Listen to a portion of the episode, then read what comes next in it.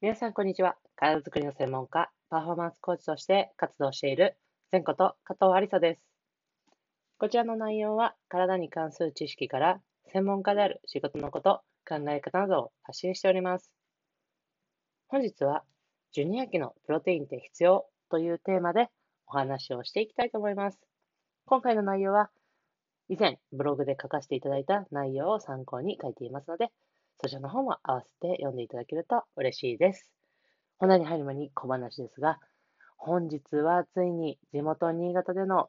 試合となります。はい。で、新潟県もですね、えー、今長岡市にいるんですが、なんと、曇りが多い新潟県で、なんと快晴ということで、もう試合にふさわしいこう天気となっております。まあ、屋内競技なんで関係ないんですが、はい。まあ、そんな感じで、ね、本日の試合、えー、13時からとなりますので、えー、今はですね、その試合前の少し空き時間という形で収録させていただいております。ぜひ、えー、お近くの方は見に来ていただいたり、もしくはですね、音あのライブ配信、えー、配信のね、映像の配信もありますので、そちらの方もぜひあの見ていただけたらとっても嬉しいです。はい。それでは本題に入っていきましょう。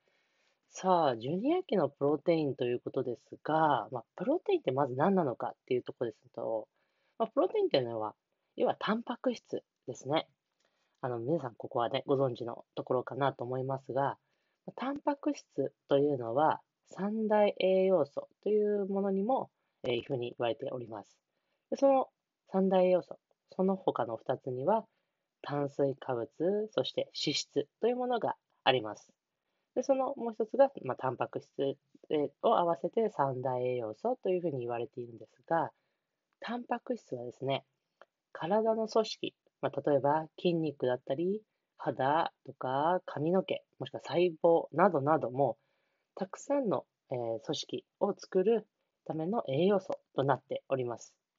まあ、要はですね、大事な、体にとって大事な栄養素の一つということになります。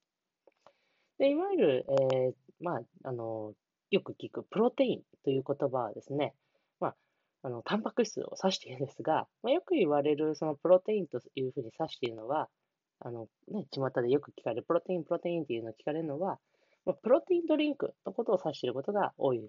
と思っております。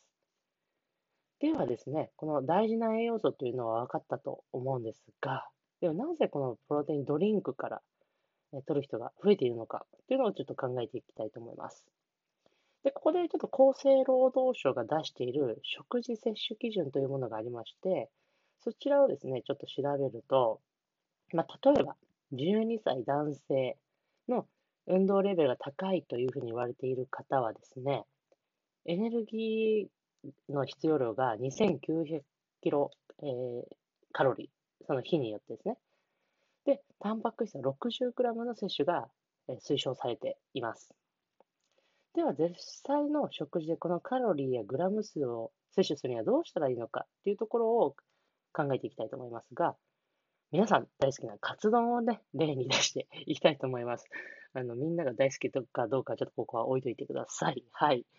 で、栄養成分をですね、こう、簡単に出してくれるサイトがいろいろありますので、そちらの方でね、カツ丼って形で検索するといろいろ出てきます。で、カツ丼を検索すると、エネルギーがですね、795キロカロリー、そしてタンパク質が24グラムというふうになっております。もちろん量になったり、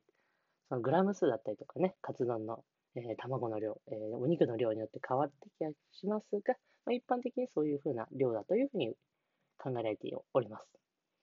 で、まあ、わかりやすくこのカツ丼だけでね、1日のタンパク質摂取量を満たそうとするんであれば、大体あと2杯半は食べなければなりません。まあエネルギーを、エネルギーだけで考えると3倍以上もっと食べなきゃいけないわけですね。まあ、しかしね、この子供でこのカツ丼1日3杯食べるっていうのは、まあいろいろその準備する面だったりとか、あと子供のね、消化能力とか考えてもあんまり現実的ではないというふうに思っております。まあ、そこで手軽にこうタンパク質とエネルギー摂取ができるのがプロテインドリンク。なので、まあ、プロテインドリンクいいですよね、みたいな話がこうよく聞かれる風になっております。特にですね、運動しているジュニア期の方は、まあ、選手はですね、運動消費と、プラス成長する上での必要なエネルギーの栄養成分が必要になってくるため、まあ、それを補うためにやっぱりこう必要になってくるわけですね。カロリーだったりとか、プロテインとか、まあ、タンパク質ですね。まあ、結局のところ、まあ、じゃあどうしたらいいのかっていうふうに、え、皆さん考えると思うんですが、まあ、最後、えー、じゃ結局プロテインドリンクは飲んだ方がいいの？という質問に関してはですね、私は経済的に余裕があれば、まあ、飲んでもいいのかなというふうに、えー、お答えをしています。まあ、サプリメントはですね、どうしてもこうお金がかかってくるものですので、まあ、そういう経済面だったりとかが大丈夫であれば、まあ、飲んでもいいのかなというふうに考えております。そしたらですね、まあ、じゃあ、プロテインで栄養を補えるか、食事な食事じゃなくてプロテインを飲めばいいんだ、みたいな極端な考え方を持たれる方ももしかしたらいらっしゃるかもしれませんが、これは、えー、勘違いしてほしくない点であります。というのはですね、やっぱりこう体づくりのスペシャリストだと私は考えているボディービルダーの方が、えー、言ったりするんですが、あくまでもプロテインを補助。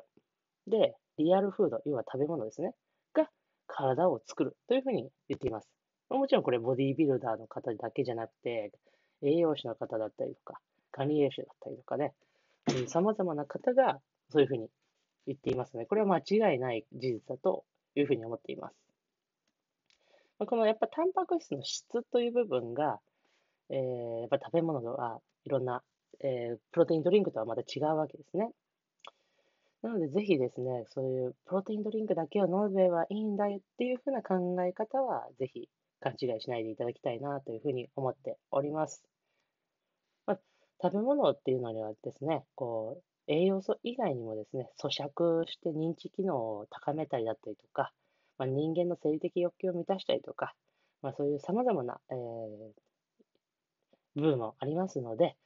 ぜひね、食べ物をまずベースに考えていただいて、あくまでも補助という考えで、プロテインドリンクというのを取っていただけたらと思います。ぜひね、今回の内容を参考に取り入れてみても良いんじゃないでしょうか。はい。いかがだったでしょうか？全読少しでも皆様のお役に立てたら嬉しいです。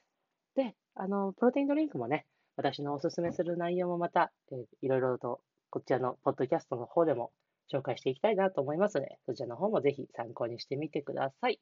それでは最後、前頭腔は数値して終わりにしましょう。胸の前で手を組んで、その手をぐーっと天井に伸ばして、また力くへ。はい。それではまた次のエピソードでお会いしましょう。